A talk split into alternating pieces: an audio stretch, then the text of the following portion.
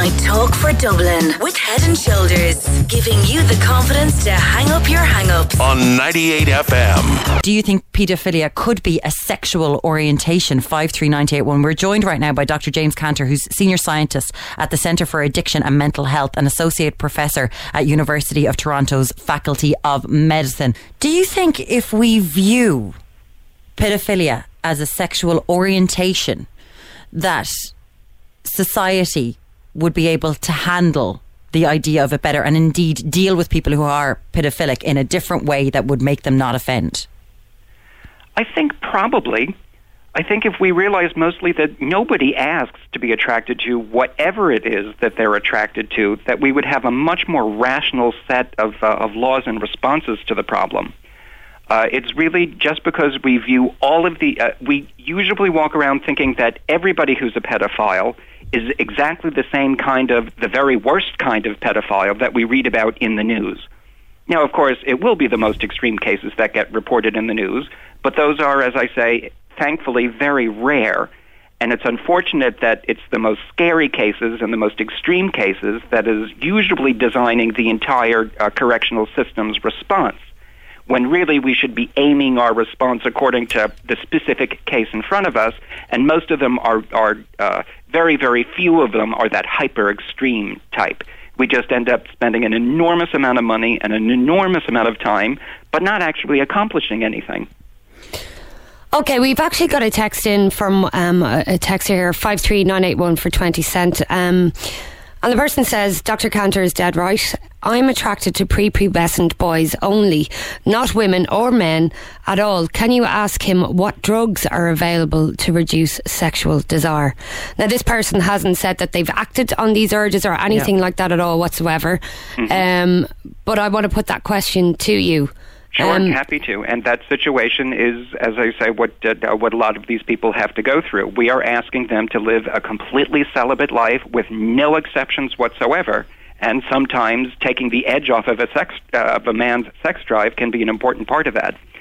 Uh, I can't name the uh, the specific medications, but ones uh, uh, two that he could uh, uh, bring to either his doctor or even look for more information on the internet. Uh, one of them, I hate to say it because it's almost become cliche. The uh, the Prozac family of drugs. The uh, uh, they're called SSRIs, the selective serotonin reuptake inhibitors. Uh, Prozac is one of those. Paxil is one of those, and so on. Oddly, that family of medications has as a side effect the reduction of sex drive. So, of course, we can use that exactly in order to get the reduction in sex drive. Some people find that very, very helpful. Uh, the more powerful uh, drugs that sometimes we prescribe and require very, very close supervision from an endocrinologist would be the uh, anti-testosterone drugs. Usually, these would be um, uh, these would be uh, uh, prescribed for a man with prostate cancer, which is sensitive to testosterone in the system. So the synthesis, the creation of new testosterone, is blocked by various drugs, which reduces testosterone, which reduces sex drive. So either one of those family, uh, uh, uh, either one of those two family of drugs can be very, very helpful. Okay, so that is, and I think it's very brave someone Yeah. having asked that question. And Yes, I have nothing but respect for uh, for these people who know which way is up, know what they need to do, and even though we've, we have made it so difficult, they will still come forth and ask for help. Well, that's the thing. Could you imagine walking into a, your doctor, your your GP, and telling him something like that? It would be very hard. And I have to be honest, even reading that out, I feel a little bit yeah. uneasy. Queasy, yes, you know, that's how yeah, extreme it's become. yeah. And I suppose in relation to this, we're seeing it more and more, and you know, it's being used in fiction an awful lot. These people who are fighting sexual desires and fighting sexual urges, and of course, you've got people, priests and everything, who are celibate. Um, is that in your head? Is that what it is, Doctor Cantor? That someone is fighting, like that they have demons almost that they feel like they're fighting all the time to overcome these urges. Yes, ironically, it's the good ones who are fighting. Yeah. They do exist. They're a relatively small proportion, but it's the proportion we always hear from and that we're scared of, uh, who are a bit psychopathic and do not care about good or evil. They have no struggle whatsoever. But it's the ones who are struggling that really is, is, the norm, and those are the ones we need to help. So I suppose the question remains: what what else can be done for these people who think that they have got urges? How do we treat them? How do you? I mean, we often talk about this on the show. They talk about you know chemical castration. Mm-hmm. Um, I mean, a lot of people have very hardline views on this, and and you know quite barbaric kind of views on it in some ways when they think of, of somebody being a paedophile. How do you think it's best treated? The first way really is to help these people be a bit less alone. My experience is that when somebody does commit a, a, a sexual offense, they do so when they feel that they have absolutely nothing left. Uh, they, they feel that they don't have a life worth protecting. They're the most desperate, and there's just no point in trying to resist. That uh, uh, the world has dealt them a bad hand. The Unfortunately, the way we respond actually makes them more desperate instead of less. So I think the best responses we can do are to make them less desperate. Sometimes it's just having one person to be able to debrief with now and then, confidentially and appropriately. Uh, sometimes it can be a therapist. Sometimes it can be a therapist in a very specific situation where the confidentiality can be maintained. And sometimes, uh, uh, you mentioned them already, and I'll refer to them again, uh, the virtuous pedophiles. Mm. I'm not crazy about the name, yeah. but they're a wonderful group.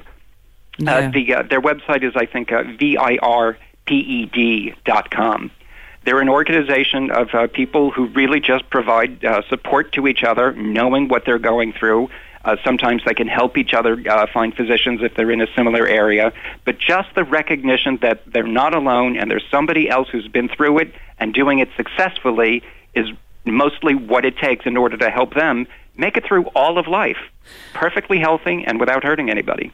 Obviously, you know you're you're involved in an area um, that you know makes people queasy when you're thinking about it, but you're trying to understand it. There's a lot has been said in various countries around the world about having a public sex offenders registry. Now, you've said that there's different people who uh, sexually molest children and paedophiles that they can be different. What do you make of the idea of having that sort of a registry for people who have been convicted of these sort of crimes? Well, I understand the motivation behind it. Uh, the basic idea is, of course, if somebody, if there's going to be a sex offender in the neighborhood, people want to know who it is because mm-hmm. they think that way they can keep their kids away, or they can protest, or they can somehow humiliate the person to go into a different neighborhood. I understand that that's the motivation, but really the effect is to make things worse instead of better. Uh, one of the biggest problems we have in uh, in this field, both scientifically and uh, and clinically, is people don't report when there's abuse happening inside the family. That's the most common situation. Now, if you imagine there's a, a, a woman, two kids in the house, and she has a live-in boyfriend, a husband, ex-husband, whatever, uh, and she's beginning to suspect that he's doing something inappropriate with the kids. The first thing we want to tell her to do is, of course, call the police, and that's her decision. Hmm. But she's not sure really what's going to happen is when she knows that it's not going to be just his name, it's the whole family who is now going to be in, uh, under scrutiny in the entire neighborhood. Yeah. So the knowledge that she also and her kids are going to become known is going to prevent her from calling the police in the first place. Right. So we're actually, in our hysteria, probably making things harder yeah. for women trying to protect their children, or any parent trying to protect uh, trying to protect any child. So, if, if you do think that paedophilia is sexual orientation, therefore, does that mean that it cannot be cured? That's what it seems like. Uh, uh it seems, and again, I, I want to be very cautious about drawing the analogy between plain vanilla healthy homosexuality and pedophilia. The, the only commonality being that, at least for men, this is a deep, inborn characteristic that men come to realize over yeah. life rather than something we can change or a reaction to something uh, in our environment. We have to, uh, uh, the best strategies come from realizing that it's not going to change and we need to manage it. Any attempt we've ever come up with to try to uh, uh, change it has really uh, mostly just been manipulated. for example, I'll get a a uh, psychopathic patient coming in saying, "Oh, yes, I took uh, treatment with Dr. X, and now I'm cured. Can I have custody of my children back?" Okay. Mm-hmm. Yeah. That's that's very that's actually a very interesting thing to speak about. It's a fascinating, fascinating yeah. subject, and you're continuing to do your research on it. Senior scientist at the Centre for Addiction and Mental Health, and the associate professor at University of Toronto, the Faculty of Medicine. There, Dr. James Cantor. Thank you so much for joining us. My pleasure. Um, there's so many messages that we've gotten in on this. Uh, Sean says that sounds absurd to say the least. Uh, being gay may be genetic. There's nothing wrong with that. Same as being straight. Mental disorders may be genetically inherent, but being a murderer, rapist, paedophile, that stuff is all a matter of upbringing, of background, of choices. To say otherwise makes a mockery of any sort of justice system, of any sort of prison. Certain things, such as disorders, may lend themselves to these things, but a child is not born to these paths. Somebody I- else says um, what- anyway. paedophiles are sick individuals. Full stop.